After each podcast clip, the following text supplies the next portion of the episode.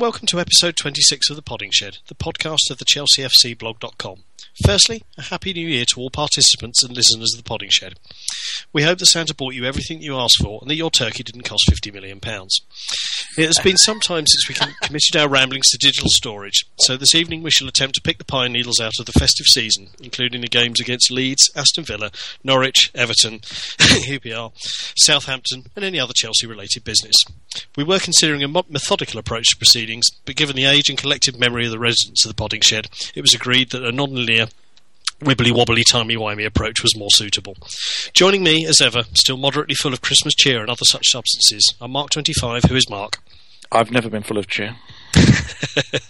Dr. Blue Bayou, who is Donal. Good evening. and Grocer Jack, who is Tony. And good evening to you all. And good evening, gents.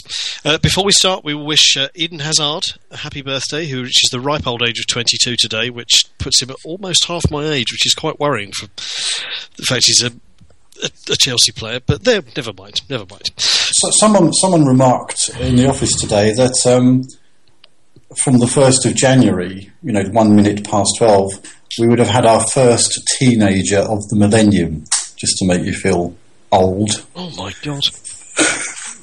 If you were born in the 2000, you were 13 this year. Oh, that's quite enough of that. Dear.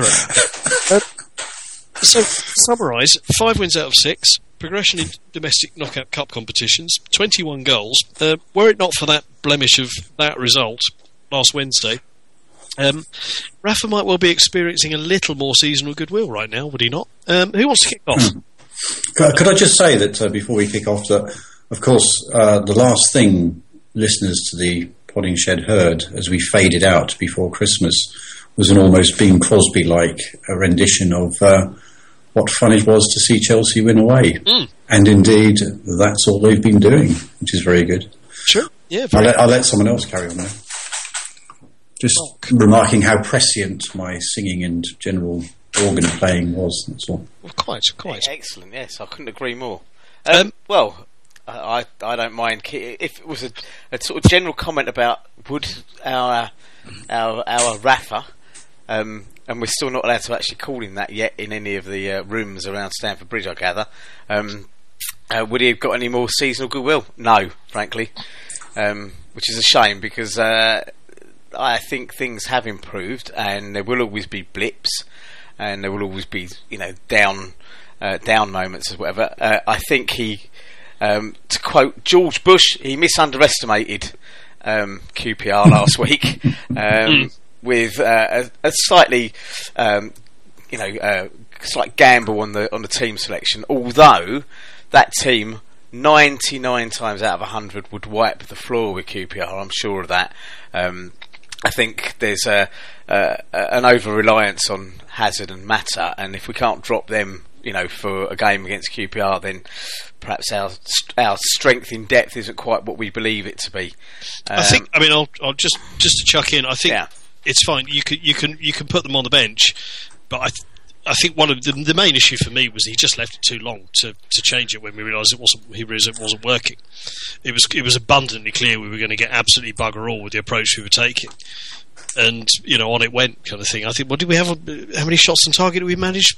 One in the first half. Yeah, one in yeah, the first not, half. Not many. I think we had quite a few shots on target if you count the upper tier of the um, shed and the target. And the well, well, to be fair, I think there was a sort of 10, 15 minute period after half time where, you know, he'd, he'd obviously told Marin and, and, Moses to stay, you know, hugging the touchlines. And they, they eventually started to prize QPR apart. And they had a couple of I mean, there a couple of reasonable chances. I think the irony in all these games is it's usually when you have your best bit yes. that they suddenly come back and hit you. But they had actually put on quite a lot of pressure, and, and you thought, well, maybe it's building now. Maybe you know we get a goal and, and away we go, and then obviously. Mm, the rest, as they say, is history. But to be fair, I thought I thought they, they changed things a bit at half time, and certainly were were getting a lot more success at least getting into the box, even if they weren't actually managing to get anything on target. Well, Marin Marin looked quite smart when he actually made it to the byline, but he he seems it's it's a, a bit of a, a, a, winger thing, or certainly at, at, Chelsea you had both him and um, Moses have a knack of kind of cutting in, and where actually what you would like is mm. get to the byline and stick a cross in rather than try and dink your way through, and um, which yeah. invariably wasn't really working. No, I, I, I, I, was quite impressed by Marin. I mean, he was lucky to stay mm. on, but even Harry Redknapp said, "Hold on a minute." Ten minutes into the game, the boy obviously just was eager to please or whatever. So you know, fair play to Harry for that. He wouldn't like other managers who would have been saying, "Oh, you know, he should have been sent off." But um, yeah, I was I, impressed I, with I, him. I do, I do suspect that had he had he been on the res- receiving Maybe. end of another bad result, he might have thought differently. Possi- but possibly, I see what you mean. Yeah, yeah I, thought you know, I thought Marin looked bright. He looked fast. He certainly had a turn of speed that even um, Mr. Hazard would be quite quite proud of. Um, the, the problem with him and everybody else in that game is they were crossing to the invisible man. There was nobody there. We were mm, bereft yeah, of anybody in the centre of that penalty area because there was, you know, a white flag being run up a pole, and um, you know, if, if if I could buy him a present, I'd, I would buy him, I think, a DVD version of Beau Geste because he needs to fucking well sit down and look at that. You know, I, am so annoyed with him, um, Mr. Torres, um, for our beloved listeners if you're not actually worked out who I'm talking about. But uh, you know, Marin was a bright spot. Uh, I was just concerned because yeah, I'm finding there's a, a worrying undercurrent of, of um, sentiment amongst the fans. And if I mean, if you follow the Twitterverse or you, you know, even in the club room, when we concede a goal, it's because Benitez is an absolute idiot who doesn't know the first thing about football. We're going to score five back in reply, or six back in reply, or two back in reply, and we win the game, and it's nothing to do with him. Well, listen, how does that logic work then? Someone explain to me. Well, of course, it, it, I couldn't even get away with telling a five-year-old that because they would sit there going, "But why? But why? But, but listen, but there is no logic to it. No, I mean, there's no logic. The fans are um, an emotional bunch, and w- whether it's um, loving Benitez or loving Lampard, it's all based on emotion and not based on logic. And I, I went down to Southampton on Saturday, and when we went 1 0 down, I feared the worst, but, you know, I, I, just carried on watching the game. But the majority of the fans started through uh, a trilogy of Benitez songs. Yeah. All of which are offensive. And um, I mean, the fascinating thing is that some of the songs and chants that come from our fans, like all fans, are vile and disgusting and that's okay to give it out to all and sundry. But when Benitez says something sort of semi anti Chelsea, he's hated forever. I mean, they can dish it out these fans when they're in a mob of five thousand. Yes, but they can't take it from one poor bloke giving an interview. When he was the coach of, I, but I think it, I mean it, it's right, and you know ultimately I think I think you're right to to an extent, Tony one of the things I will say, yeah, there. I mean, there is a core that doesn't like Rafa. It, it's kind of that hardcore away support. And I think, I think pretty much everyone else is kind of well, he's here now, and things are going reasonably okay. Yeah, you don't want too many results like QPR because you're not going to do yourself any favours. But no, he, by and large, it's gone okay, yeah. and and that will do. You know, the worry is, you know, games like West Ham, Corinthians, and QPR. There, there was a real sort of a lack of coherence, and you know when it doesn't work, he doesn't seem whether whether it's you know he's, he's, rusty because he's been out of out of a job for a while and he's just finding his feet with a new squad. I mean that's understandable, but there doesn't really seem to be the ability to to change things from the bench. Which, to be perfectly fair, you know a lot of managers struggle with. You know we we watched you know one of the very best at it in Mourinho, but you know we've watched any number of managers come along and you know you get the the like for like right back at 65 minutes, yeah, and yeah. you know a, a, winger for another winger at 75 when it's not quite working. That's just the way of it. Um, but is, is QPR Benitez's problem? I mean, last season um, we struggled against them when we went down to nine men. In the FA Cup, we just we only just scraped through. Correct. This season um, we drew nil nil away. You know, I think against QPR, they're they're really up for it. Um, the fans come out of Fulham Broadway chanting that they're the pride of West London. I mean, it's just one of those games where it's, I think it's always right. going to be a struggle. You're, you're right. I, I, think for me, the issue was I don't, I don't have an axe to grind against the bloke. I, I have reservations about you know his ability to manage a club like this after two years out with the baggage he has in the Premiership. But I think you're absolutely right.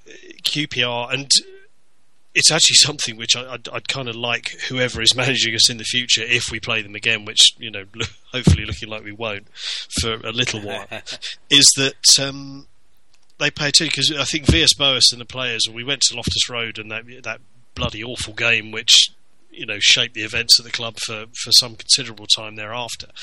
Just completely underestimated what it meant to them. You know the the fans were absolutely up for it. They hadn't played us for you know God knows how long, or certainly not in the in in the league.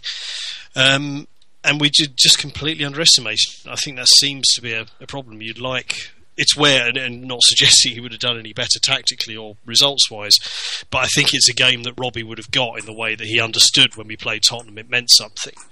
Maybe Benitez, all right, you know, he's got experience of a big local derby, probably, you know, so bigger than ours, but maybe it's something it, we need to pay a little more attention to in the future as as a club. Maybe he'll, maybe he that's something for him to pick up, isn't it? You know, some degree of truth in that you, you, you learn from your mistakes, and you you know it, it, we can very well sit there and pontificate and say, well, he should know that, but maybe he just genuinely doesn't. Maybe he, you know, he's never managed in London. He doesn't understand. I wouldn't assume mm. that any coach, no matter how experienced, I, am pretty sure that Arsene Wenger possibly knew about Tottenham as a derby, but yeah, I don't suppose he thought very much about Chelsea or West Ham or any number of other teams that have graced the Premiership from London um, as being a derby of any consequence. And I think he's actually denigrated them to some degree in the past and said that Wenger this is and, and has said you know people make too much out of them.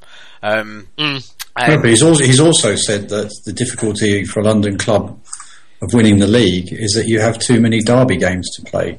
So at some yeah, point, at some point in his career, he woke up to the fact yes. that there is yeah. a wear and tear on a team. You know, particularly some seasons, you've got sort of half a dozen London clubs. You know, and and you're you're knee deep in in derby games. Yeah. You know, two and three at a time, which. They might not be your derby games, but they're the other team's derby yes. games, and you get lumps kicked out yeah. of you. You know, I, I, I, and I'm not, you know, not sort of trying to say that. you know, my point was is that Benitez may not have, you know, actually got the, the depth of feeling over QPR that um, maybe he would have had automatically Liverpool when he was facing them. And I mean, we're making a lot out of the fact that we lost to QPR. QPR came with a game plan of putting two banks of five in front of us, pretty much, letting mm. Taarabt have a little run and a shot from 30 yards every now and then.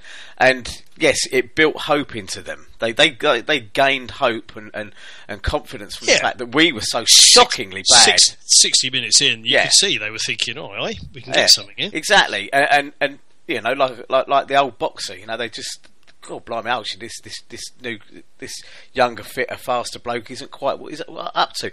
And I, I, just felt that as the game went on, you're right, we didn't make the changes. Um, Hazard and um, Mata did come on. It didn't make a blind bit of difference in the end because you know when we had a corner towards the end of the game, someone was too busy adjusting their frigging Alice band, yeah, to to even make that much of an effort. And and Mm. You know, I, I, just think that we we basically played that game with ten men. I, am not faulting any of the other players on the pitch. Actually, I think the game passed Frank by a little bit. Uh, that's yeah, purely well, because possibly because of the amount of effort he put in against Everton, and therein, you know, we'll, we'll no doubt get around to Frank later on. I well, think, therein lies your problem, doesn't yes, it? Yes, when you look at what we've done over that Christmas period, let's face it, any of us would have taken nine from twelve over that period, having well, come back to the World Cup You know, since we got back from Japan, it's five wins out of six, 21 yeah. goals. You know, it, there's, there's not a lot to be disappointed about. No. You know, losing a game like QPR is is bad. It's you know, it, you know, it's like losing to Spurs or whoever yeah. happens to be. It's it's a pain in the ass, especially when it comes on on the back of you know five otherwise decent results. Yeah, exactly. And, and so I just think that go back to the original question: Would he have got any more Christmas, uh, any more Christmas cheer or, or, or whatever, glad tidings? No, well, he wouldn't. Yeah. But uh, I think he deserves it.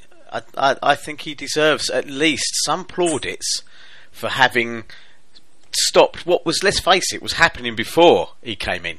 You know, there was a slide well and truly in place. It was, uh, you know, uh, echoes of last season all over again, with um, you know players not having confidence and systems being sussed out and not having the ability to change games and, and that sort of stuff. So I think you know, I, I, it's a shame, uh, and I've not putting my hand up saying, you know, I love Benitez like I love Mourinho, but I just still, to this day, cannot bring myself to hate the guy. No, fair enough. Uh, you know, I, I, it's perfectly reasonable. I did, let's um, let's kind of jink back to um, a, slight, a, slightly happier um, happier occasion.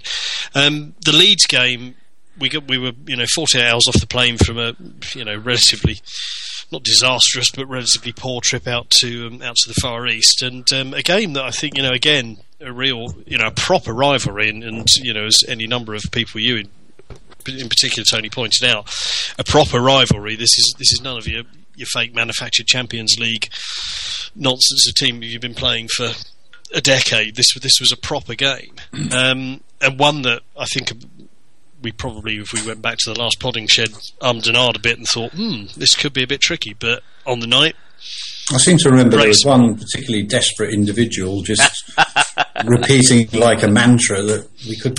There was no way we could. Poor as, I, as, he was taken out and shot in the end.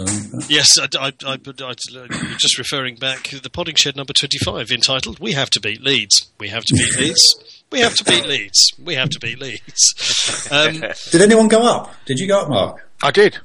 You oh. did. A yeah, brief, um, a brief word. Yes. Well. Um, Tales from Grim North. It's going back now in time. I'm trying to um, remember it. Um, yeah, I travelled up in the afternoon of the game and um, I stayed overnight because it's too late to get back, mm.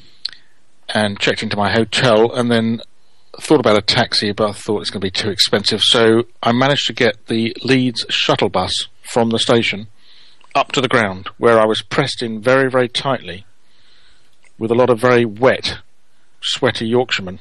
Oh, my word. Um, and I thought this is all good fun, and there was a good bit of banter. But I thought it might not be so much fun coming back on the bus after the game. Um, but we went up. Uh, we got to the ground, and Leeds is a very traditional, old-fashioned ground. You know, old old roofs with um, lots of um, poles in the way, obscuring your view. Mm. Uh, but it was a great banter, and I mean, just to hear the Chelsea fans singing our classic song about how much we hate Leeds, actually at Leeds, was really the reason that I went. um, it is it is one of one of my favourite chants. It is one of my favourites. So we, you know, after going one 0 down, we all feared the worst. A few rounds of anti Benitez songs, and then after that, it was uh, it all went swimmingly with plenty of anti Leeds songs interspersed with a few blue flares, which now seems to be. Um, it's it's become an ongoing thing because that happened twice. It? Well, it happened twice yesterday at Southampton as well. So um, mm.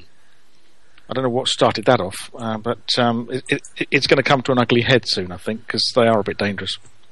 But overall, a fantastic, fantastic. There was one at Tottenham last year. It's, um, we, we should, we should um, a, a, pirate, a, a, minor pyrotechnics expert speaks. We should note the difference between a smoke bomb and a flare. They weren't flares; they were smoke bombs.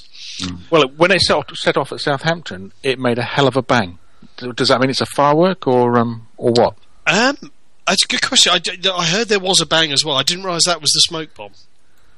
Because smoke bombs usually you just strike a thing on the top and it, they let out smoke. And they're not actually hot either. You can hold the things and you know there's no there's but, no da- but, danger to person unless you're particularly asthmatic. depending on the loudness of the bang, could that not be perhaps just John Terry checking someone out? I don't know. Sorry, allegedly. It's nice, nice to see. We're, we're no, it was it was um it was a one-off bang, and, and from what I've been led to believe, John Terry lasts for a bit longer. Sources, sources within the club. yeah. Um, but no, there's a, there's a particularly good picture lurking around on, on Twitter and Facebook and, and elsewhere of our away. So it's not a great picture, but it's very atmospheric in the sense it's just a picture of the Chelsea away end with smoke hanging over it, and there is there literally isn't a replica shirt to be seen. It, it's a, which game's this? The Leeds game. All right. It's, it's, a great picture. I'll try and find it and get Nick to stick it up on the blog because it looks. I mean, it looks like it could have been taken in 1973. Just a really great atmospheric picture. I, mean, I should get um, I should get Nick to try and um, stick it because it's a it's a strange ground, Elland Road. When you see it, because the TV cameras are always looking at what was the, the newer stand, a bit like our East stand. You see this great big huge stand opposite, and so you think that that's what Elland Road is like all the way around, even though it's an old ground, you know, a bit like Old Trafford used to be. But when you actually go there, you have got this huge stand one side of the ground, and sort of a couple of cow sheds at either end, and a smaller stand opposite it, haven't you? And it's you never quite see that on the TV because the TV is always looking at the big stand opposite with the yellow seats or whatever. And it's only when you go up there that you, you know, you, you realise how out of kilter that newish stand was compared to the rest of Elland Road and, and quite how old it is. It's um, there, there were a, a two two journos um, tweeted pictures of, of, their view from the press box. One was Dan Levene, and another one, I can't remember who the other one was. But uh, the view from the press box was absolutely laughable. I suspect if you're, you know, Henry Winter, you probably get a better seat. But the view from the press box was hilarious. There was sort of, you know, like Mark said, pillars and stairways, and Christ knows what in the way, and then a sort of a, brief patch of green and the view of the top corner of the goal. So, you know, if someone scored a scorcher, you could see it, but that was about it. Um, so, yeah, um, the semi finals of um, the Capital One Cup, the Debt Cup, as it is now commonly known. Um, we play Swansea at the Bridge on Wednesday, and I believe the away leg is just a week later. Um, yeah, I mean, as we said before, twenty third the away leg. Twenty third, two weeks later, in which case, um, as, as I think we noted on here before, that's um, presumably something Benitez sits there and thinks, well, whilst I may never be popular, I reckon there's a fairly good chance of me bagging a bit of silverware here. Mm. I was glad to see Swansea get a draw with Arsenal yesterday, which gives them one extra game, hopefully in between the two mm. legs, actually, because that, that should yeah, be the Wednesday in between. Two, doesn't it? Yeah. Um, so yeah, I think um, we're, we're sitting reasonably pretty in the um, the Capital One Cup. Um, we move. Well, I, I, think Swansea will be uh, fairly tough. Um, I think they'll be difficult. I, I, can anticipate. You know, I think not that people are, but you know, you could sort of go into that with slightly too much confidence, if you know what I mean. I, speaking as someone who allowed himself to almost believe that having beaten Everton you know, there was a, a maybe a 51 to 49 percent chance we'd win against QPR. Oh, I'm, not, I'm not, going to get caught out like that again. I was wondering who was to blame for that. I, I, it's, it's, it's, it's rare that I offer um, positive thoughts on um, on games pre-match, but I, my, my verdict on QPR was ah, no problem, we'll be fine. Right, yeah. moving swiftly on. Um, we moved swiftly on from Leeds to um, Aston Villa, who brought a, a, young and relatively inexperienced side to um, to Stamford Bridge, and frankly paid the price. Um, anyone care to throw their, their thoughts in on that marvellous pre-season goal fest? I, I I'll just say quickly because I obviously missed most of it. I saw the first goal, and then I had to drive somewhere, and having several times seen us score a goal and then get in the car and then turn the radio on and concede goals. I, I fought with myself, and I apologise to anyone who was trying to f- drive on a road where some erratic fool was weaving across the road in despair. Um, I, I, didn't switch the radio on until I nearly got home when I thought I must be half time now. And good lord, we were. I think was it two or three up. We were three, um, three nil up by half time. And Alan Green, Alan Green was doing his absolute best to put the bock on us because he kept repeating every third or fourth sentence that the game was done and this could turn into a real hammering and you know uh, he couldn't see any way that Villa would get back in the game. You know the sort of thing you do to try and make that situation occur. He was obviously probably quietly uh, slitting the throats of various chickens, rabbits, and Vestal virgins under his desk there, you know, in order to make sure it happened. And then I had to go across the road to a, a drinks thing, and um, I was the only Chelsea fan there. Not because no one around here is a Chelsea fan, but they'd all sensibly stayed at home to watch the end of the game. so it's only when someone came in that they told me it was 8 0. I, I nearly fell over. Although that may have been because I'd had a few to drink. No, nothing, so, wrong, nothing wrong with that. It was Christmas. I mean, I'll say for Torres, everyone was saying that Torres hadn't scored a game breaking goal. You know, that he was always scoring big victories late on, blah blah blah. In essence, he he, he scored the game breaking goal yeah. against Villa. Opened it up. you know that that was all. They didn't score, so we only needed to score one, and he scored it effectively. Yeah. Mm. Um, I mean, think he's, I think it's Villa, um, Arsenal away, and Sunderland away, where he's actually kicked it off.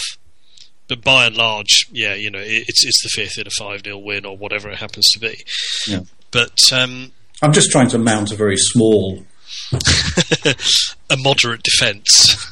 Hmm, yeah, or or maybe just throw a few facts that might, you know, might give, commute it to life rather give, than just plain hanging him. Give know. rise, give rise to a heated debate, so to speak. Um, so we went, um, we went into the, the, Christmas period looking in, in reasonably good shape, um, having got back from Japan and not particularly expected to be so. Um, Norwich and Everton were were two sort of good gritty away wins. I saw little bits of both of them. Um, thought we'd be okay for the first one. The Everton game, I, I kind of assumed we were probably looking at a draw at best, but you know who knows? Our record up there isn't particularly great over recent years. Um, anyone travel to either of those? I suspect not, given the um, Christmassy nature of them both. No, I thought I'd be pushing my luck to book that one, so I. Mm. No, I, d- I didn't actually see the Norwich game at all.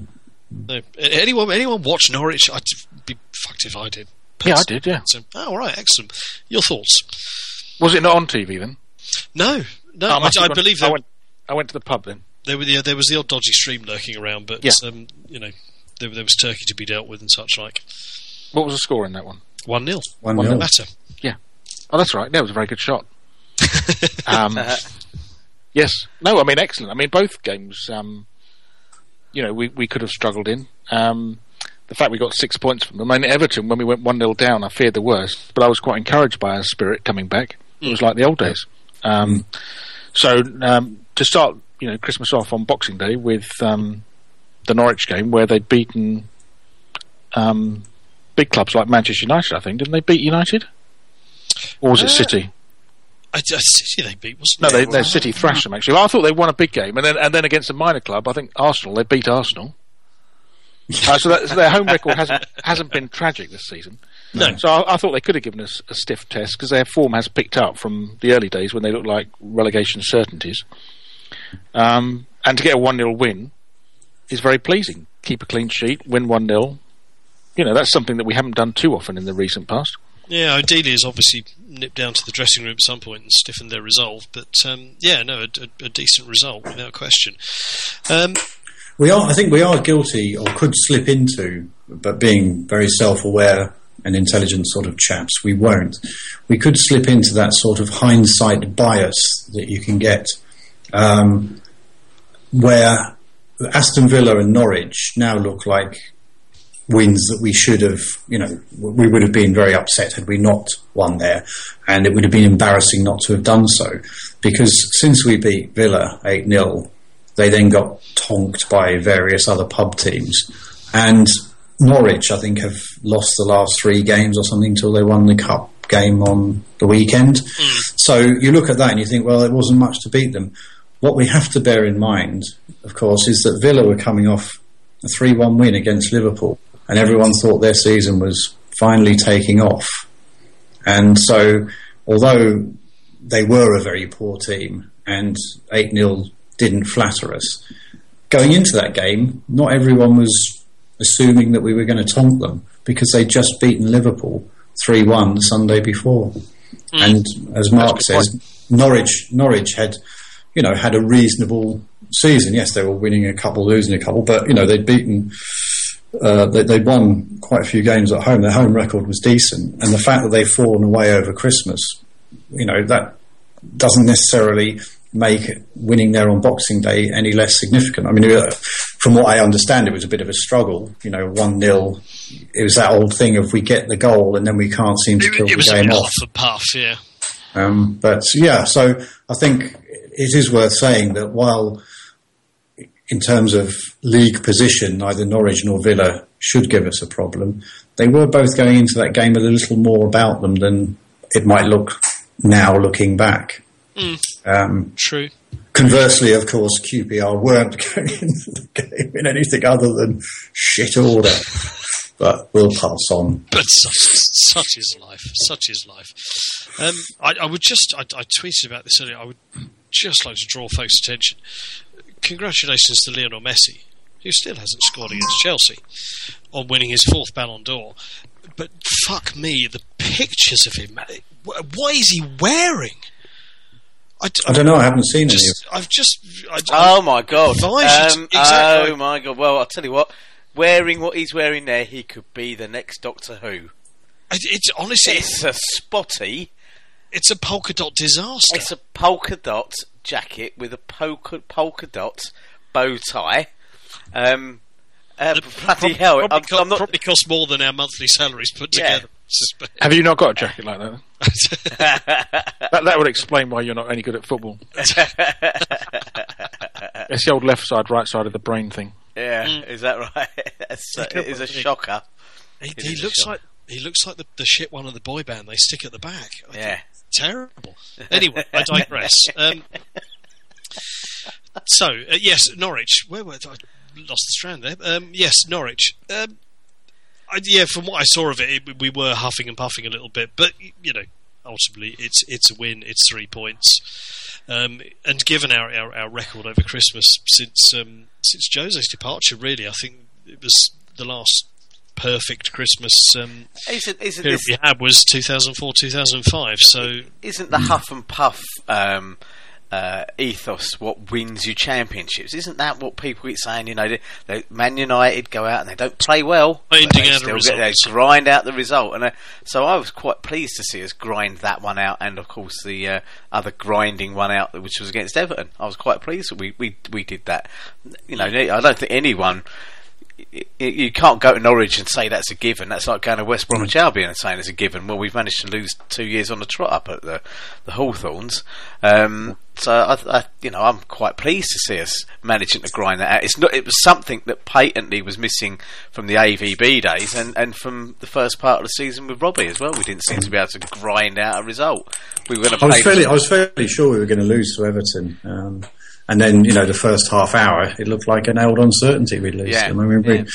we were fairly lucky that the. Uh, we were shocking for, yeah, first half. Uh, they, they, they should have buried the game by half time. Um, where, you know, they're hitting the post and the, the chance they had. But I, I did, it was pleasing to see the way they, bit by bit they just eat their way back into the game. You know, that sort of. Mm.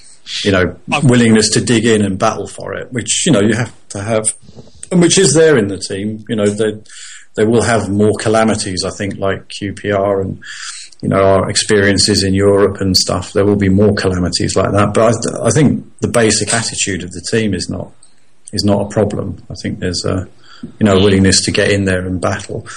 Um, you know, crazy, crazy David was probably the one who put it about most. I thought Everton at the time where we were rocking, and I'm not commenting now about his positioning or his passing or anything. I, don't feel qualified to do so. But he was at least, you know, once we sort of got over the initial shock, he, he was, was the guy who was.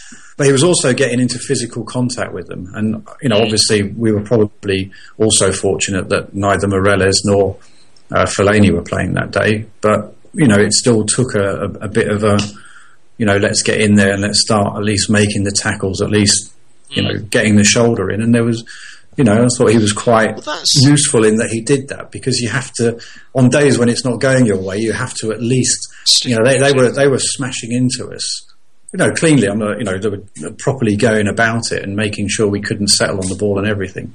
And it took a while, but certainly I thought Luiz was one of the ones who realised that no, we got to roll our sleeves up, and every time they've got the ball, someone has to get in their face, you know. The and that was thing is, is that having having watched I watched watched the Everton game on the web, and you know, so you, you get a reasonable picture of it.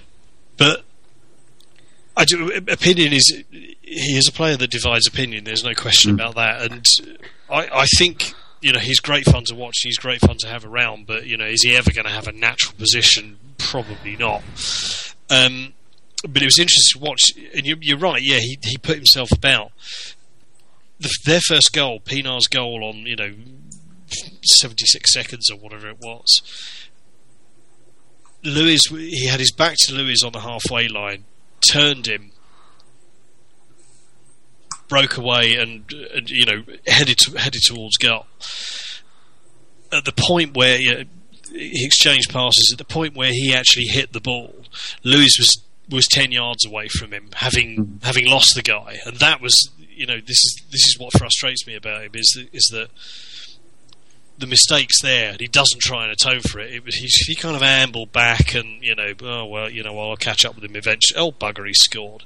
Mm. Um, and I think the oh, the chance the chance they had where Jelavic um, again where they broke and Jelavic Jelavic's shot was tipped around the post by Cech. There's another one where he lost the ball at you know kind of just around the halfway line.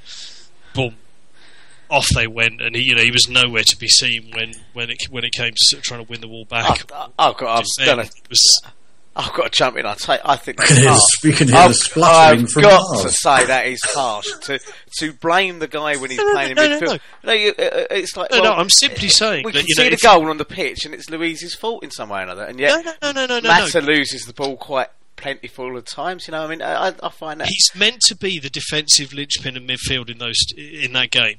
Watch the two, watch watch that goal, and watch Jelavic's chance, and ask where you know watch Luiz lose it, and ask what his natural position is meant to be as the as the hub of that midfield when those chances are taken.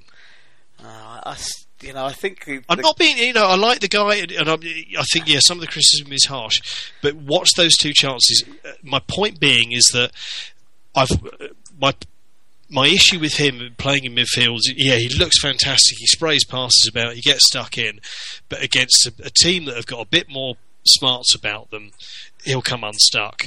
And I would wager that Harry Redknapp sat and watched that Everton game and knew exactly how to set about him because he was all over the place against QPR.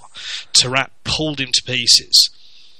Uh, uh, and well, I suppose in his defence, that's not his position. He's he's a centre back, and that's where he, so, you know, so wants why to play. there? That's um, yeah, well, I, there does seem to be a bit of an issue there, doesn't there? Because we we we don't appear to be um, playing John Obi Mikel for whatever reason. I don't believe it's. Well, one was injury, and two, he's he's now in. He's he, he was, but I think he was available for the QPR game. Well, that's what I thought. I don't know whether he definitely he was available for the QPR game. I don't think he was injured for that. And and it, that kind of Mikel, you know, it, it, was what was missing from the QPR game was just someone to stick a foot on it in midfield. And but we we saw similar with Mikel in the past. You know, he he made mistakes, and you know, I think the, Luiz is still a fair bit younger, isn't he? The, or if he might be the equivalent age or whatever. He's twenty five. Yeah, I, I, just think I, I, I, sit there next to people and I just think, oh, for, for God's sake, who would you rather have there? Would you, you think some of the Dunderheads we've had in that position in the past? Um, it's, it's, it's not a question know. of that. What, what I'm saying is, you know, we we paid 25 million quid for the bloke, and you know, as, as entertaining and as fantastic as he is, he makes a lot of mistakes, and that's not picking on him individually. You know, he, he, he fucks up an awful lot, uh, and and part of the you know one of the many many time you know the many many times I've heard it you know well let's play him in midfield. Well why do we want to you know we've got a centre back we've paid 25 million quid for who's played there for God knows how long. Why are we now starting to move in midfield? And the number of times I heard the well, he can do less damage there. Well, fuck me, that's not no, really. but so I, I, I, I, still don't see it. I mean, when he was playing at centre back, I don't think he was anywhere near as bad as people say. Well, we we concede goals. We concede goals no matter who we got at, at centre back. When John Terry's on the pitch, we concede goals. When it's Cahill and Ivanovic, we concede goals. When it's Cahill and Terry, we conceded goals. When it was Terry and Gallas, we did. When it was Terry and Carvalho, we did. You know, people will score goals against you because some of them are fucking good, and other times players have lapses in concentration. It just seems to me that Luiz is getting a little bit of the Mikelism that we used to get. So I've diverted attention away from Mikel because he suddenly started to look pretty good, and, and, and Robbie seemed to have him nailed, and Rafa doesn't seem to like him or whatever. Okay, so let's turn our guns onto somebody else in the team. I just, I, I, I, I don't know whether other teams do, other teams fans do the same. But we seem to want to have a fall guy in the team so that we can blame them for the fact that we concede goals when actually our fucking goalkeepers let us down or somebody else has let us down or, you know, God forbid Juan Mata loses the ball up the pitch and someone else goes on to score a goal or Eden Hazard does. And that's happened times this season, you know. Just, it just seems to me, I, am not having a go at you, Johnny, I'm just saying, that it no, just no, no. sounds to me that people, well, look, yeah, let's all it, concentrate it, you, on You've got to be honest, Tony, it is fair to say occasionally, I, don't Luiz does have mental aberrations that yes. no other player seems to have since Peter Baroja. uh, no, I, I, well, I, I, am. I'm actually going to sit here and disagree with that. Similar hair, perhaps. I don't we, we, we've seen players lose the ball from time to time. We, we, we, we are a team that gives the ball away unnecessarily from any position on the park. Yeah, we call them unforced errors. We do it constantly. Watch us play. We'll tippy tap the ball. Boom! There goes the ball. Oh dear, it's gone to the other team. We did it against QPR. Yeah, we were trying to thread balls through I, bloody. I grant, you know, I grant you that, and I understand I, what you're saying. I think the difference if you, if you are playing in a defensive position, you know, Mata giving forward, forward giving the ball away for me is a different kettle of fish in the sense they are tr- they are generally trying to make a riskier pass with less options. You know, they're trying to put a ball through, a ball over the top, or where you know so, wherever it's it's going. Okay.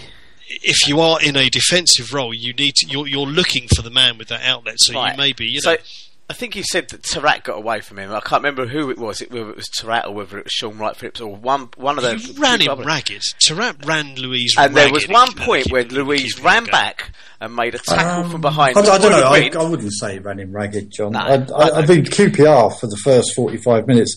I thought I was watching.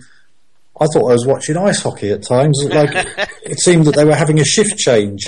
They get the ball over the halfway line and you know, if there was an icing call in football, it was going to be against QPR because all they did was they got over the halfway line, booted the ball down the other end of the pitch, back to, to Turnbull, turned round and went back to defend. Now, fine, that I'm not saying they shouldn't do that, but that's what they were doing. There, there was a period, maybe for five or ten minutes, where Taarabt really got into the game, but other than that, uh, Taarabt's job seemed to be get the ball, boot it towards the corner flag. But- everyone go off and another team come on or something. I don't know, but that's all I could see was going on for 45 minutes. The point I was making, half. and I, I, sort of didn't, but there was a tackle that David Luiz made. It might have not been on Taarabt. I can't remember which player it was. Was utterly world class, and not a mention of it anywhere. He ran from behind and he timed his tackle to perfection to push the ball into touch. It was fabulous to watch. It was one of those moments that makes you stand up and go, "Fuck me!" That is exactly the sort of tackle that you, and and you've got to get that exactly. Right. That's that's what you want to see. I, you know, there were, to be honest, I think yeah, maybe we may watch him in the future, but when he's going in for a ball like that, I've generally got my hand over my eyes. But so, you know, Carvalho used used to do it, and there were moments we kind of got used to it, and he was generally okay with it, but. I, I kind of recall it from the um, I think it was the Carling Cup final in 2005, where we um, we were playing Liverpool, and Carvalho flew in to a tackle, and I was sitting with um, Pete, Pete Watts, you know, of of, um, of the blog parish, indeed, and we, for a moment we we just sat there. Oh Christ! If this doesn't work, we are in big big trouble. We are we are ten men, and you know. Uh, an appalling national outrage as to what a terrible tackle it was. And it was inch perfect, and that's the way I feel about Luiz. Is that yeah, he does make brilliant tackles, but there's moments where I'm thinking, "Oh Christ, this is going to be terrible." Mm. By and large, it may be not. You know, yeah, all right, we may be being harsh on him, but for me, the the, issue is, and I, I always felt this about um, Michael Essien in the sense where he got kind of bumped around the pitch and became a bit of a utility player that's fine, but Luiz is one of those those players. He needs to learn the art of concentration. He needs to learn a position and to stick with it, and to start bouncing him around and putting him here and putting him there. I, I just don't think it's doing us or him any favours. I like the guy. I'm not I'm not anti him. I don't want him kicked out. I just think that he he needs a bit more discipline. And he needs to be a bit more focused. And I'm not sure whether shifting his roles around and putting him here and putting him there and sticking him in midfield and sticking him in defence is really going to help him. Actually, um, mentioning Peter, I'd, we're sort of having a, a, proper discussion and perhaps even washing dirty linen in public. But um, it does remind Peter Watts and, and washing has brought to mind the question, question of, of socks. socks. Peter Watts' socks. Now, I haven't tackled him about this because he's, he's, he's obviously been away uh, on holiday or whatever, but I, I, will have to get to him about this. He tweeted that he, uh, in the Everton game, he said that he he obviously didn't have his socks on when the game started, but he put them on during the game, his lucky socks. And we won. I aware now that there was a an article of clothing that was vital to Chelsea's future progress. I asked him before the QPR game for a sock update, and he said they were on.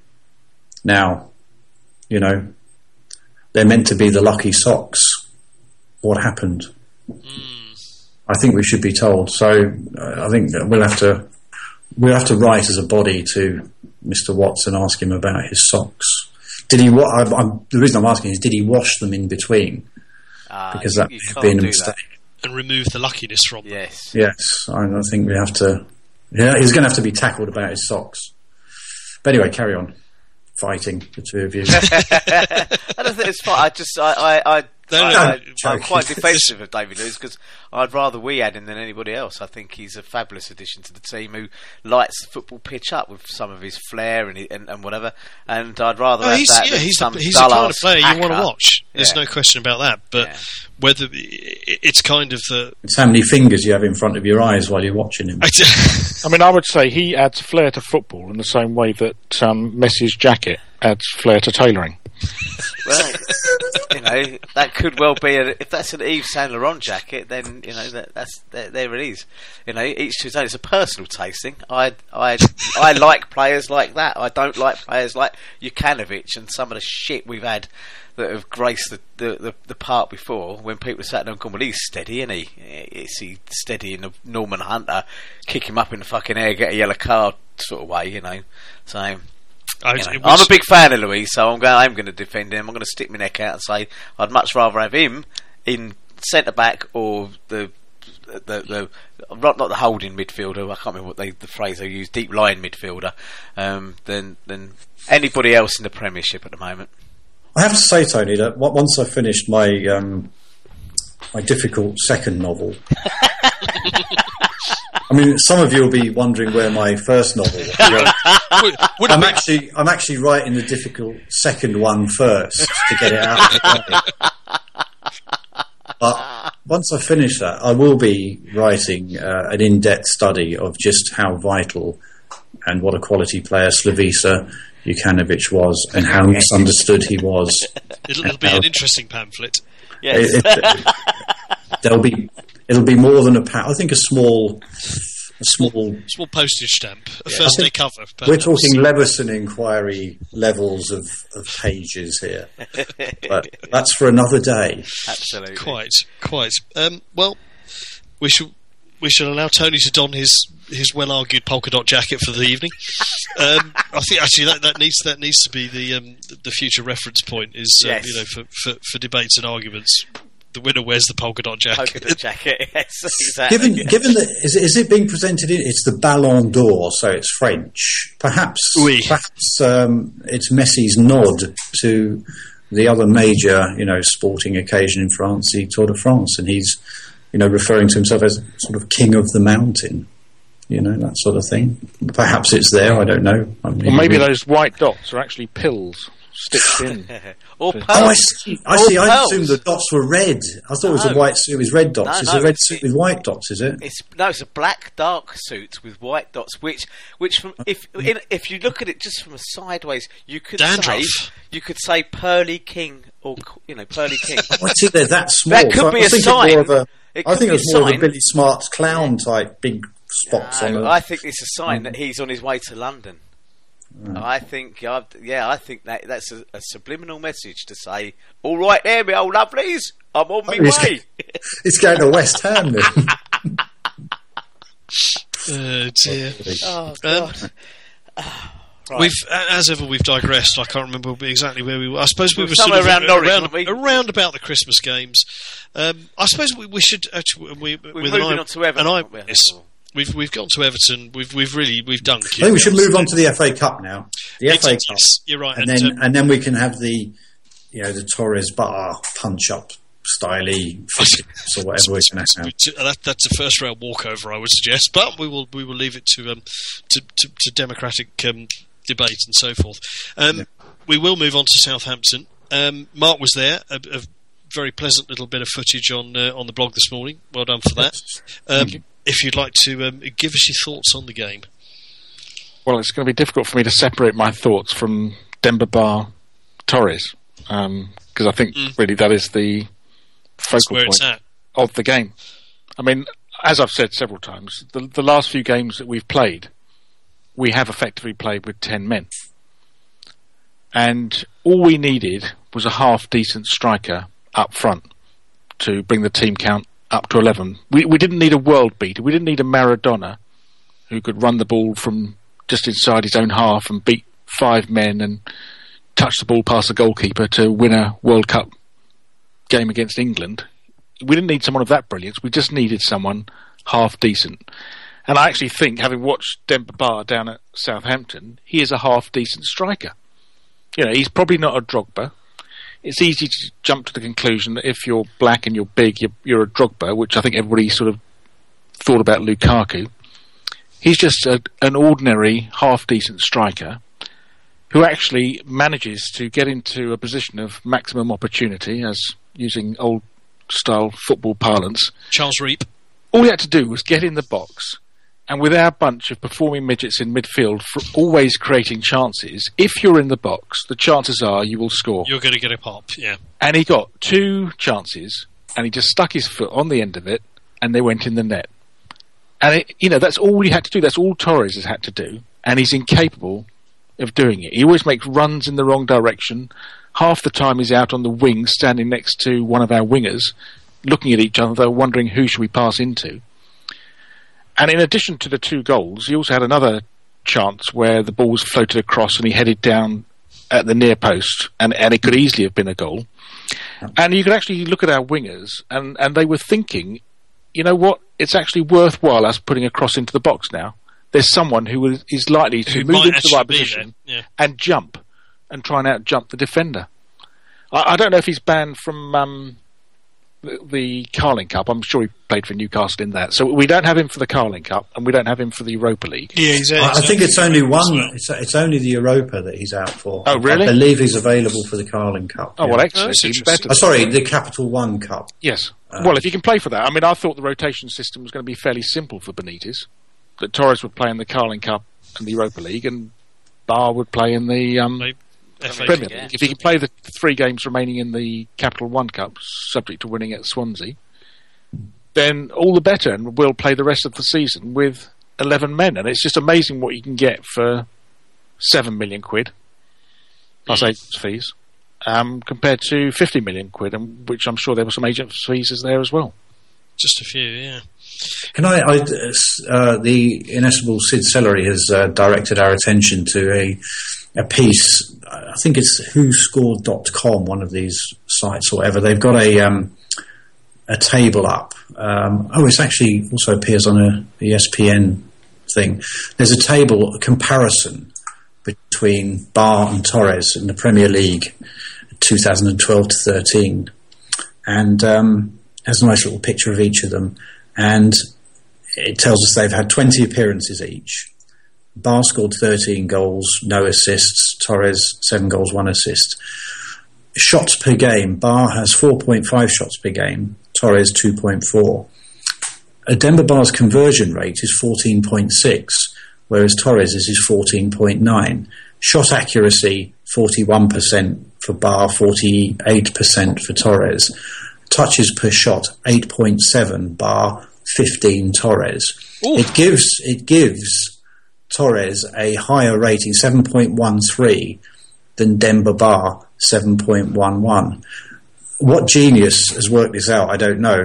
but, you know, a 41% shot accuracy if you're taking if you're taking 4.5 shots per game, is always going to score you more goals than 46% or 50 or 55% shot accuracy if you're only taking 2.4 shots yeah. per game. over what time period was that? This is over 20 games. 12, of this season? 13, yeah. Yes. Yeah. yeah. So obviously he's playing for Newcastle. He's playing for Newcastle that are, f- are facing relegation now. Mm. So um, he's managed to get um, his goals twice as many as Torres in a team that's struggling to find form and just above the bottom three. Let's be honest, isn't compared to Torres, who's creativity in, either. You know, he's, but, uh, Torres got just, a midfield of world class um, people. Isn't it interesting how you can misuse statistics? You know, or, or, not even misuse them, but just you know, baldly put them down without any context to them. And, and, you know, a conversion rate of 14 when you're only taking two and a half shots compared to a conversion rate of 14 when you're taking 4.5 you know, just and you could still give Torres the higher rating because you know he's got point what's it higher conversion rate. It's how many shots he's taken in the game. Surely that's going to make the difference. And if you're taking 15 touches per shot as opposed to eight, you're going to get tackled more often, which is of course what happens to Torres all the time. He gets the ball taken off him with sickening regularity. Yes, absolutely. But there you go. Statistical corner there. Well done. Thank you. Um, oh, yes. Well, we haven't regressed to the mean for a while, so I thought we'd. I excellent point. Excellent point. Um, as, away from the um, the Torres Demba debate, which I'm sure we will we will probably touch on again at some point. Um, it look, actually it looked like our um, our away support um, down at St Mary's was um, was on very very good form. yeah, that was excellent. I mean, um, you know, we had the whole of one end of the ground. It was five or five thousand people, I guess. Um, yes, yeah. there were quite a few empty seats up the other end um, in the Southampton end. It was it was full down the sides, but it was good. I mean, um, the support was good. You know, we went um, one 0 down as as usual. Everyone got a bit panicky. The anti Benitez songs came out. A few flares got lit, and then we scored five goals. I mean, five one away. Even though Southampton are a struggling team, is impressive. I mean, Everton are only mm. winning 4 1 at Cheltenham. Mm. You know, Southampton, oh, yeah, at least in the Premier League. But Liverpool, you know, they, they were good winning 2 1 at, was it Macclesfield or Mansfield or Mansfield, something? Yeah. Mansfield. So, you know, I think that put our 5 1 win into context. Yeah. it showed it. To, you know, they, they had a much tougher game. Quite, quite. And uh, I, I, does any, can anyone support the rumours that uh, Suarez is leaving Liverpool and I believe he's going to play Gaelic football for Cork. Ability with the hand passes. he will be turning out in the in the All Ireland final by any by all accounts if Cork do well this year. Anyway, we'll see. Yeah. As some uh, some wag on my Twitter feed noted, I ordered a pair of Luis Suarez Adidas boots off uh, off the internet, and the bastard sent me a pair of gloves. I have to say, a, a controversial controversial incident it was, I have to say, having watched it, he doesn't particularly do himself any favours because he always looks like he, that that celebration does looks like he kisses his hand, which in the circumstances doesn't really help you. But it bounced it bounced up. I don't think he moved his hand towards the ball. I think it bounced off it, his hand. That was that. Mm. Gets the goal, and you know, as as has been pointed out in any number of places, you know, it's not for him to, re- you know, he, we, we don't particularly like the bloke. It's not for him to referee the game. Mm. I, I, I, haven't seen it. I was just using it, obviously, for a cheap joke. But um, sorry, I, and I had to dive in with a load of pathetic analysis. No, no, no. But uh, apparently, John Champion. I didn't hear this on ESPN. He called him a cheat, cheating, or called him a cheat, and he's been reprimanded apparently mm.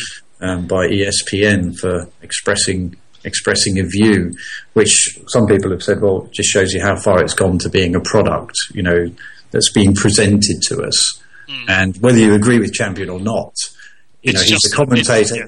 He's, you know, it's you, you can't be seen to to well, you can be seen obviously to criticise some people at certain times, but not on other occasions. I'm not sure what the you know they, they sometimes lambaste players, don't they, and, and lay into them as a whole Lamb, media set. Lamb, lambaste, lambaste. Yes. Is that you, um, is that a, lambast, meat product? Lambast. Yes. My, my, my, roast dinner was lamb based. sorry. Or, oh, sorry. much, I've been asked to lamb, uh, baste the lamb, but um, lambast. I should apologise. It's my constant struggle not to sound like a northerner that uh, forces me down that road sometimes. Oh dear. Yes, lambasted. That's more like it. Quite, quite. Um, it, it, it, looked like um, good support. Uh, some of the, the, Southampton fans got terribly upset about the um, smoke bombs, not flares. We should we should note, um, and uh, our, our, awful away support and what what a, a terrible bunch we were, and um, you know making an awful racket and throwing things and all that kind of stuff. If uh, they smoky on the terraces, they should have tried going into the toilets at half time. it's um I mean, uh, United United came down and let flares off at Stamford Bridge, and there wasn't all this huffing and puffing and general mm. going on that you're seeing, you know, about this whole thing. I, I, agree that it will probably end in tears for some set of fans or another. Um, but um, well, if we get if we get, Brentford, almost think it's only us lot that are doing it if we get Brentford in the next round of the cup and they let a flare off on that little terrace which holds about 900 people, it's going to be awfully cra- awfully smoky in there. But um, yeah, I did. But else, elsewhere amongst the um, the Southampton fan base, we were we were credited for having amongst the best away support they've seen down there. So you know, mm. horses for courses and all that. Um, so this yeah this gives us a um, a fourth round tie against away against either Brentford or Southend, which um, either way that's that's um, that's that's your nice nice little cup tie there for the weekend of the 26th and the 27th. Should it be Roots Hall, we will of course be revisiting um, the ground where the only Chelsea manager to ever have a 100% record established said record. One R. Wilkins, didn't he? He he was in interim charge when we played Southend a couple of seasons ago in the cup. I thought that was I thought that was against Watford actually. His game. I thought it was Southend. Have I got that wrong? God, I'm not having a very good evening.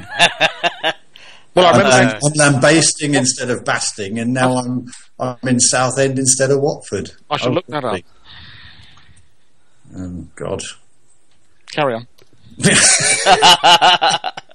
I will forget that then. But it'll be nice to go back there because we did play there a couple of seasons ago, didn't we? And, and won. Yeah. It's always nice to go to Southend no one's talking because everyone's waiting for the judgment. no, everyone's trying to Google what game it was. Everyone's waiting. Didn't we win the cup that year? I believe. Uh, so, I, yeah, probably. As as far as I can recall, I've just had mute on again because I've been coughing and forgot to take it off. So I've I've made a load of really salient points. Obviously, really? Um, oh, you obviously missed them. Um, it was 2009 um, yes. when we played them with Scolari, and the, the only reason I remember it was one of his last games in charge because we drew. He brought Joe Cole on, and Joe Cole, uh, and I, I was in the midst of my turning against Joe Cole phase because he was just a stupid, unfit little tosser who thought he was clever. Um, he was he literally been on for about fifteen minutes made about three different runs, and at one point, uh, you know, a, a Southend player chugged past him, and he literally had his hands on his knees, puffing. It's like, well, hang on a minute, you, you clearly aren't quite fit enough, are you? Um, but yeah, no, I, th- I, think Mark's right. I think Watford was. Um, it was indeed. Was it Watford? Uncle, Watford. Uncle Ray's only. Um, he was Chelsea's caretaker manager for the fifth round FA Cup tie with Watford, a mm. game we won 3 1 oh. through a Nicolas Anelka, a Nicolas Anelka hat trick which uh, I'm ah. afraid it, uh, afraid does banish you somewhat to the naughty step. Oh, it's just terrible. T- tell me this then: who was in charge at, for the game at Southend?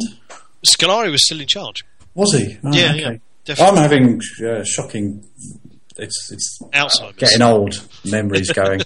I thought that was Uncle Ray. Oh, well, I'm not so keen on going back there now. Then I thought that was Ray's finest hour. By the way, um, I don't know because I obviously missed it. Um, either on the t- it was probably either on one of the uh, Sky channels or perhaps it was on the radio and I missed on Radio Five Live or talk.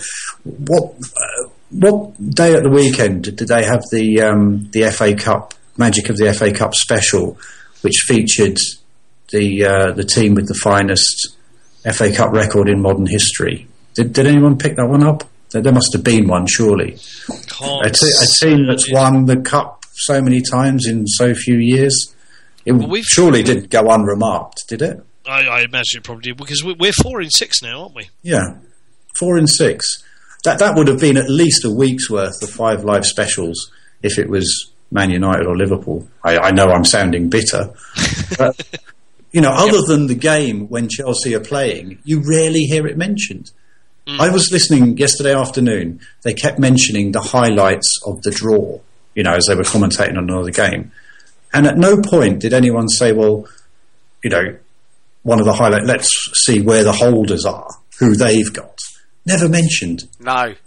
Never mentioned. Totally agree. Not, not. You know, not, four nothing. wins in six years believe me, if that was Mr. Wenger or Mr. Ferguson or someone from of the many from Liverpool, we'd never hear the end. They'd have that annoying twats from Northern Ireland, the other annoying Northern twat, and quite a lot of the other annoying twats that they've got on various radio stations. They'd all be have one of their special nights, you know, where they'd have the invited audience, and they'd all be going over, you know, each game in detail and their memories and all that. You know, the magic of the cup. The magic of the cup is that there is one team in this country who's managed to win it four times in six years. now, the only statistic they're interested in us is the number of managers, not the number of trophies. yes, yeah, exactly. indeed. Which is certainly you know, more than four in six years. That's for sure. that is that that cup is magical because it can always find its way back to Stamford Bridge wherever they try and hide it. Mickey the Magic Cup.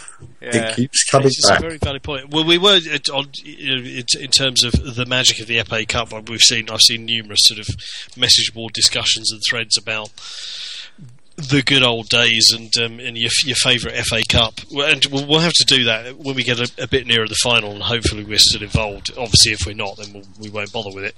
Um, It'll be a long program because there are so many now to choose. From. Well, we, yeah, exactly. We've got lots, but um, you know, your favourite Chelsea FA Cup final, your favourite non-Chelsea FA Cup final, all that kind of stuff. We can get onto that as and when.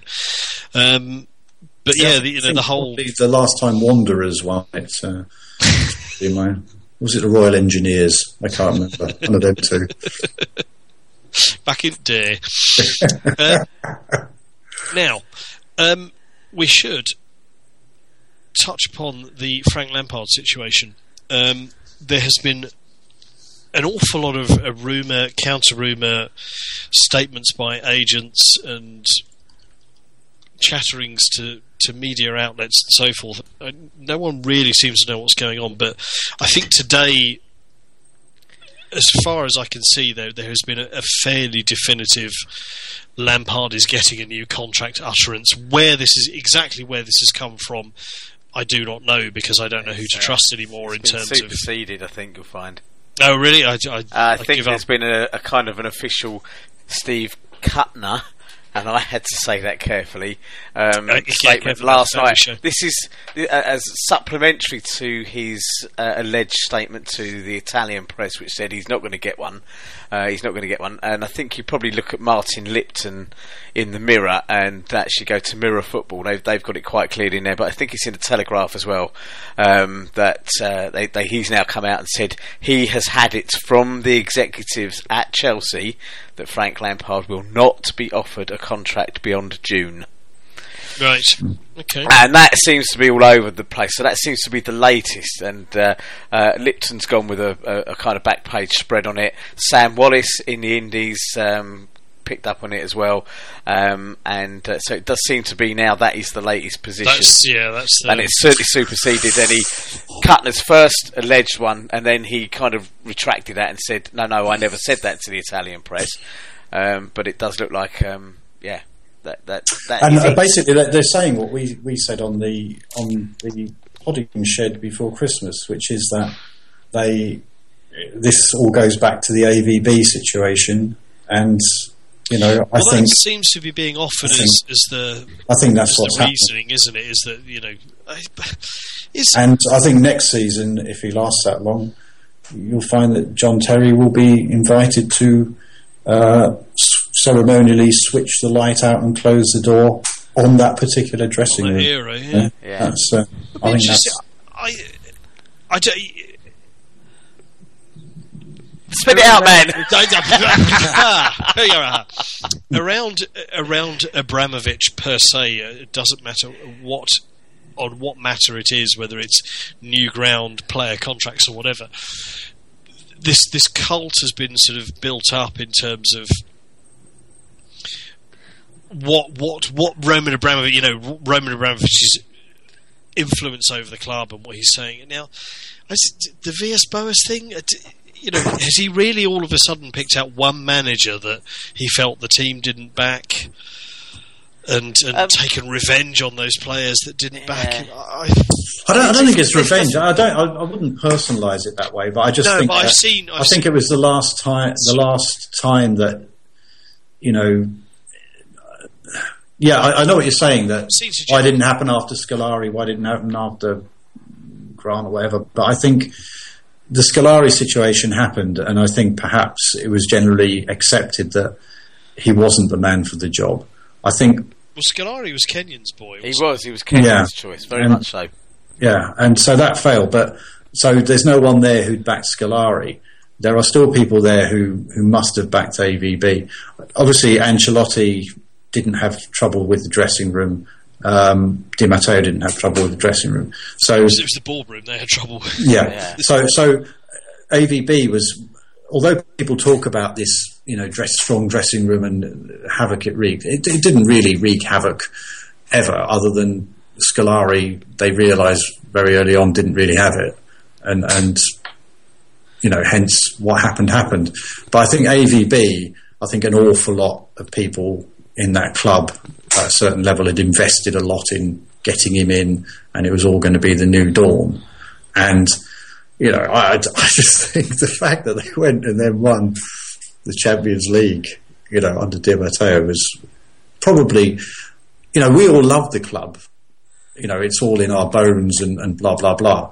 But there's a lot of people in in the higher echelons of that club. You know, it's it's their personal gravy train, isn't it? And some of them were made to look rather foolish, I think, by the whole AVB carry on, particularly when we then went and won the Champions League, which should have been won under AVB playing exciting, expensive football, but was in fact won under Di Matteo with a all hands to the pump and uh, a dogged you know, rearguard defence, yeah, almost QPR like you know, defensive capabilities. So you know, I, I I wouldn't underestimate the fact that you know, the, not not that it's it's a, a revenge or anything, but I th- I think I think perhaps you know I, I, I, don't read Martin Lipton all the time. I don't read the Daily Mirror a lot, but I don't. He seems to be more right more often than he's wrong. Yeah. You know, and I think so, there's. I don't think it was a. You know, I think the, the revenge thing is. It's not so much that. I just think that. Um, you know, the the, the, the it seems to be a consensus that Abramovich went down to sack AVB, and then once that was done, took the players and said to them, "You've made me look a fucking idiot." Yeah, because I put a lot of faith in this, and not just singled out certain players. I just think perhaps the Mourinho core, and that was their cards marked at that point. But you know, listen, yeah. if it, if it's that environment and the, the owner's gone in and said, "You you've made me look a fool. Your cards are marked.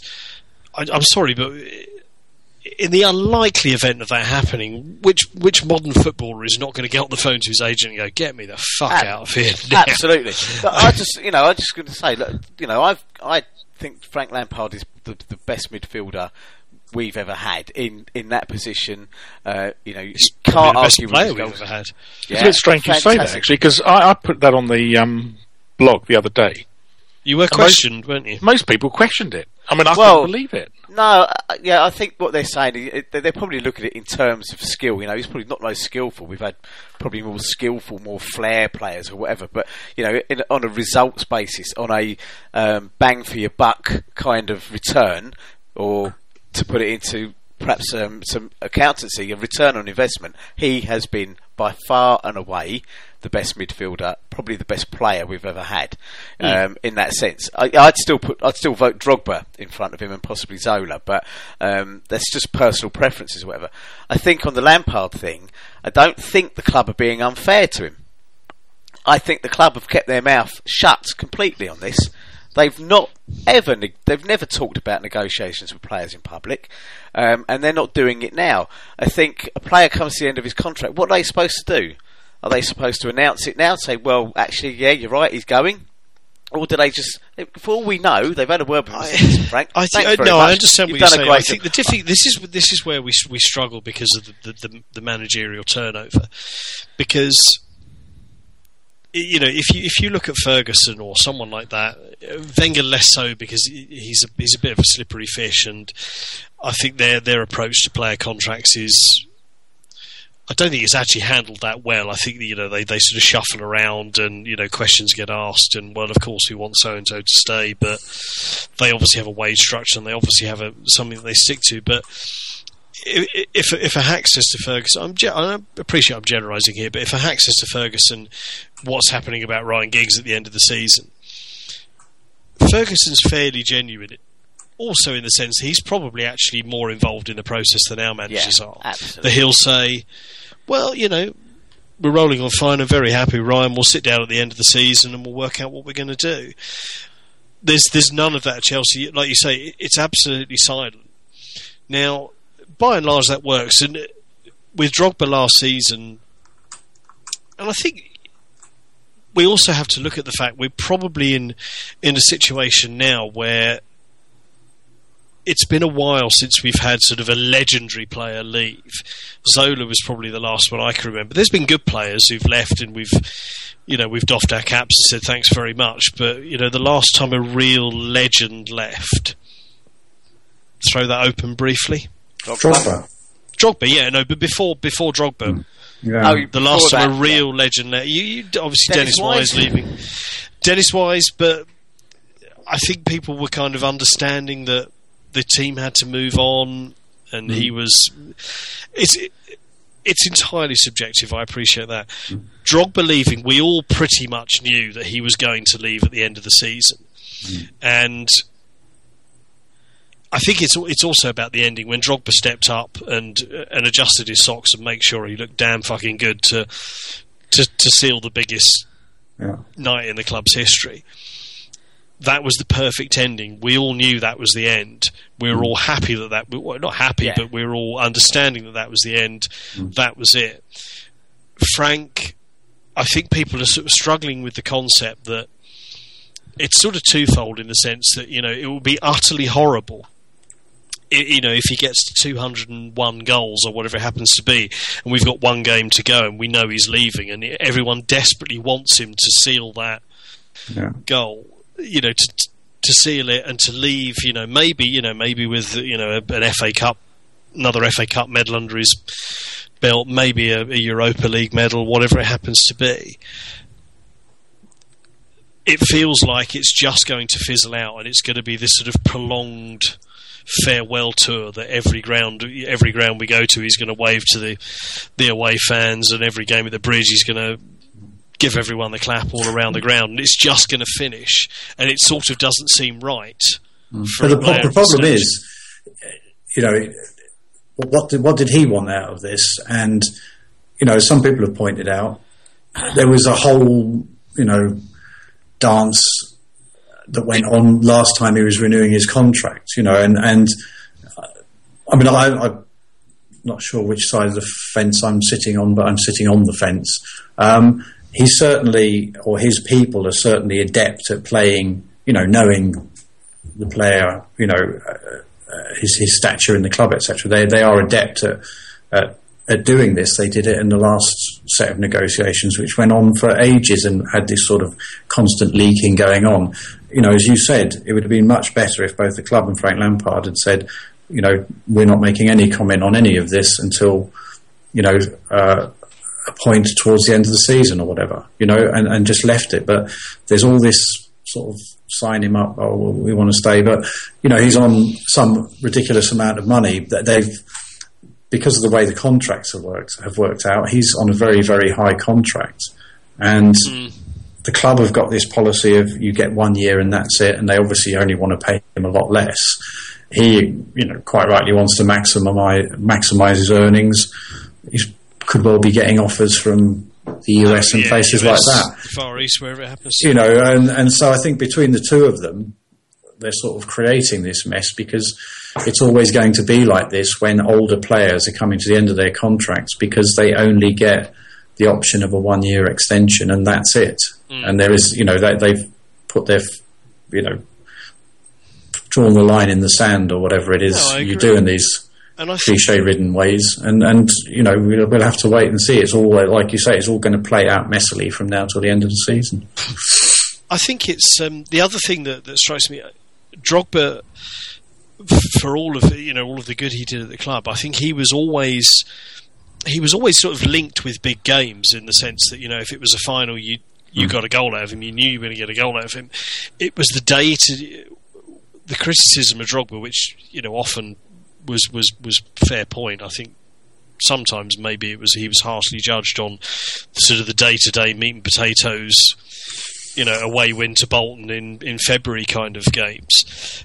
But I think with Lampard, it's it's the it's the sense of the unknown in the sense that he's just been that massively dependable presence for a mm. decade, who's just you know you know that you look at the t- for the last 10 years we've looked at a team sheet wherever we are. Doesn't matter if it's away to Barcelona or at you know a home to Wigan on on a wet Tuesday night or whatever it happens to be. You know you've had that dependable presence. You know there's a goal there. And I think there's there's a degree of uncertainty. It's like you know with with Terry as well I think Frank and JT are the ones which it's it's a real issue for, for people to see them go, or certainly to see Frank go, and it will be when Terry goes. Is where's that dependability? Where's that reliable? You know, even if they're not spectacular, you know you're going to get a seven or eight out of ten performance from them. They're just going to plug away. They might get a goal. They'll drag you through.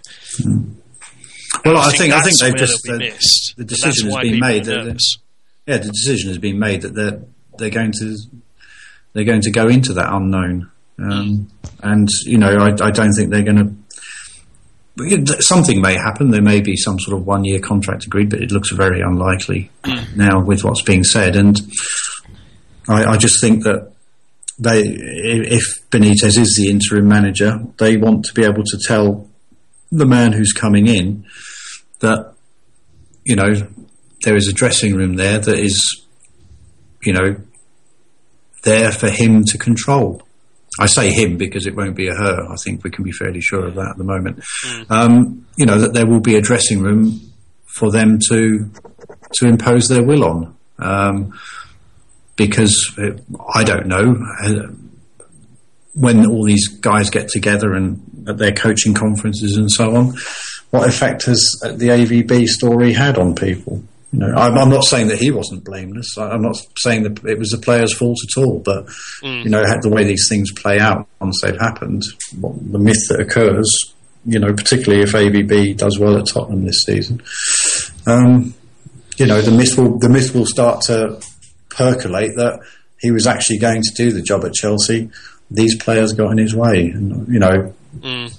people are happy to stoke that sort of view if it helps them ease people like Frank Lampard out the door because I'm fairly sure that that's what they want to do. They they're they're happy that they can buy players to replace these players. Yeah, uh, that's the thing. I think you know the, the, scouting yeah. aspect is is coming up quite well. You know, we're picking up the players like Oscar and you know whoever.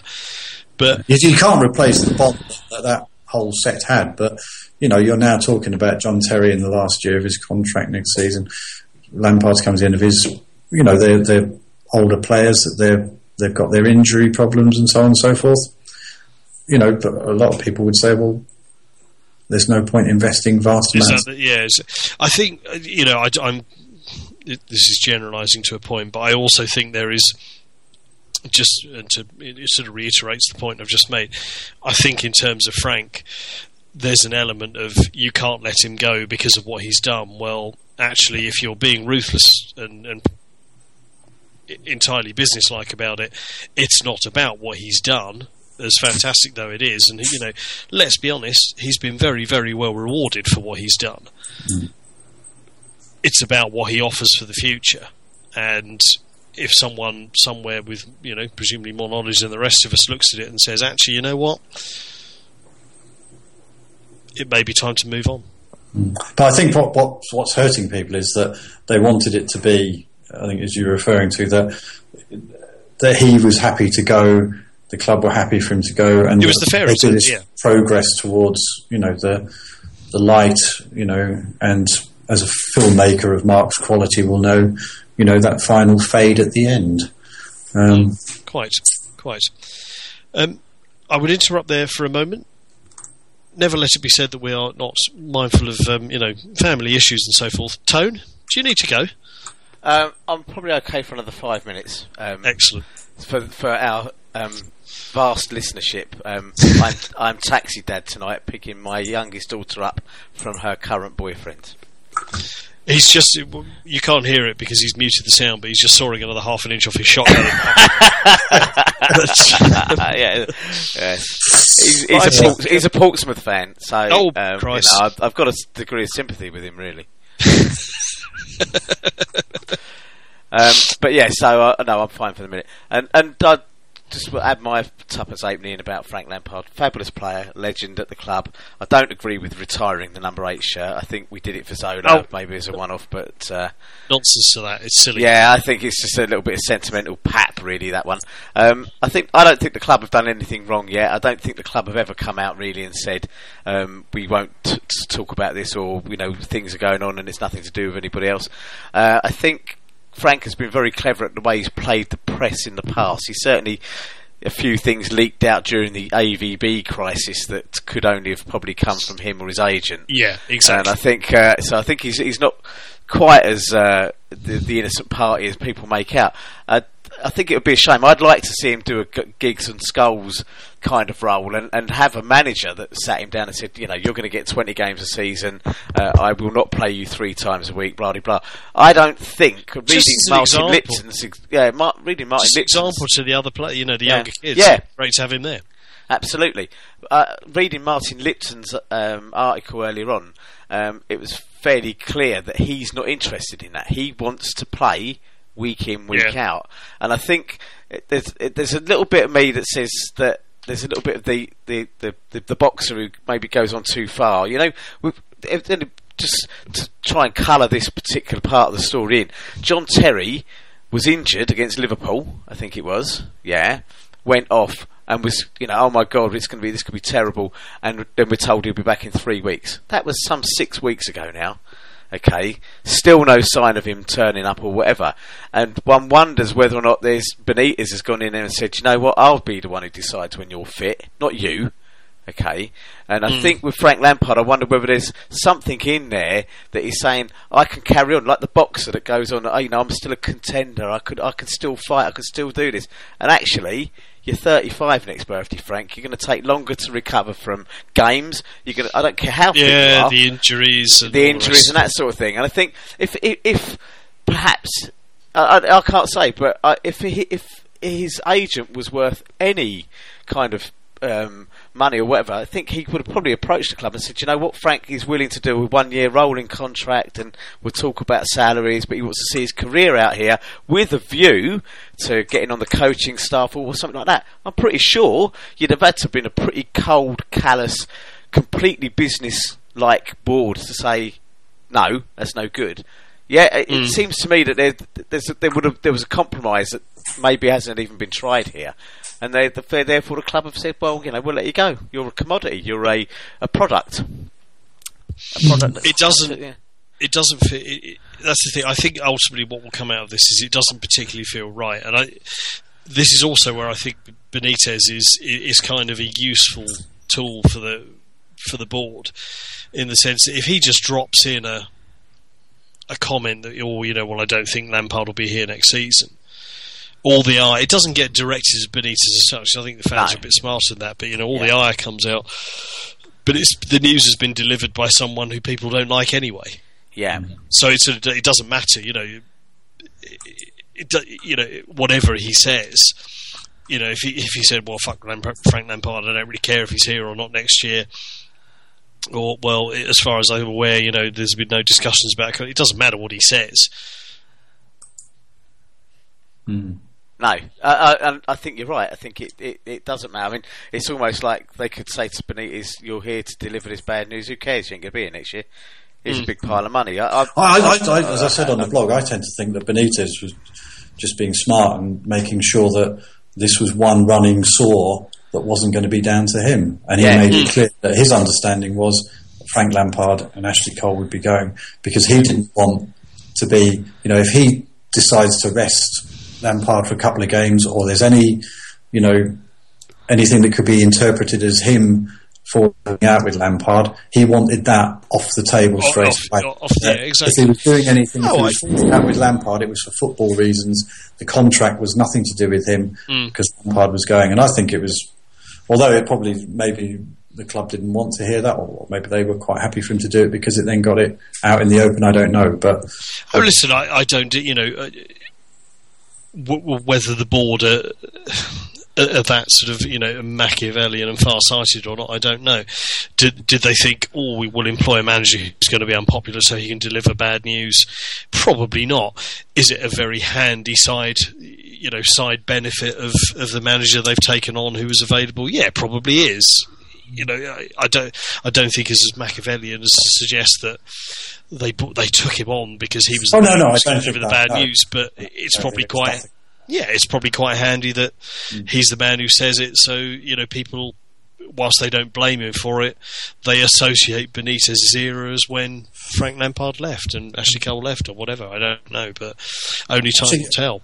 Can I just say, because we're probably going to have to finish very soon, I, I think it's just worth uh, pointing something out that's got nothing to do with this at all, but probably is more of a sort of public information service. And that is that having looked at who voted for who on this uh, FIFA Ballon d'Or, it's mm. fairly obvious to me now that the captain of Wales, whose name I shall come back to in a moment, obviously uh, got two bits of paper mixed up because he was at one point writing down the three people he'd most like to kill. and he was also filling in uh, a form for the Ballon d'Or, and they've obviously got crossed because Ashley Williams apparently voted for Robin Van Persie in third place in the Ballon d'Or, which of course is the bloke that he he actually went out to kill the other week. He, yeah, he mercilessly kicked uh, So I believe that uh, Cristiano Ronaldo and uh, Lionel Messi need to get, uh, get some personal protection sorted out because Ashley Williams is coming for you. He's after you. The, uh, dear.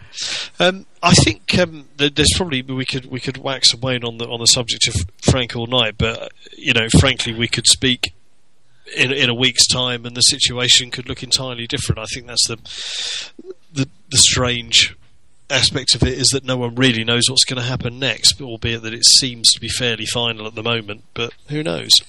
Um, yeah. Gents, thank you as always. Um, nice to be back in the saddle after a, a wee Christmas break. Um, Actually, I made another mistake. Factually, it was Xavi. Bloody hell! Xavi, I've had a terrible evening. Uh, you've had a you've had a shocker. facticals. My facticals have been all over the place. I did. Uh, we don't want to say that again. I'll go and get that sorted out for next time. Quite. Um, we will uh, endeavour, as a New Year's resolution, which obviously no one ever keeps, we will endeavour to uh, try and remain on a, on a once a week basis at the same interval, i.e., Sunday uh-huh. night. So you can download for your miserable journey to work like I do on uh, on a Monday morning. But we shall see what we can do about that. Um, in the meantime, gents, thank you very much as always, and we will reconvene in a week or so. Good thank night. Thank you very much. Good night. Good night. Yep, bye Oh, don't, Are we don't talk over cut it yet. That'll be That's... like the end of one of those Led Zeppelin records where they just had a little bit of a laugh and a cough at the end.